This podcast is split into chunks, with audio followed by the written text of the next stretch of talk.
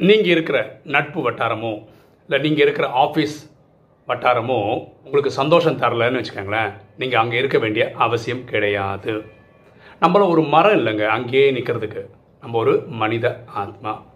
ஆனால் இந்த முடிவு வர்றதுக்கு முன்னாடி நம்ம ஒன்று யோசிக்கணும் நம்ம எடுத்த முடிவு கரெக்டாக நம்ம எடுத்த முடிவு தப்பாக இருந்தால் நம்ம எண்ணங்களை மாற்றிக்கணும் நம்ம எடுத்த முடிவு சரியாக இருந்தால் நம்ம அந்த இடத்த மாற்றிக்கணும் எண்ணம் போல் வாழ்வு.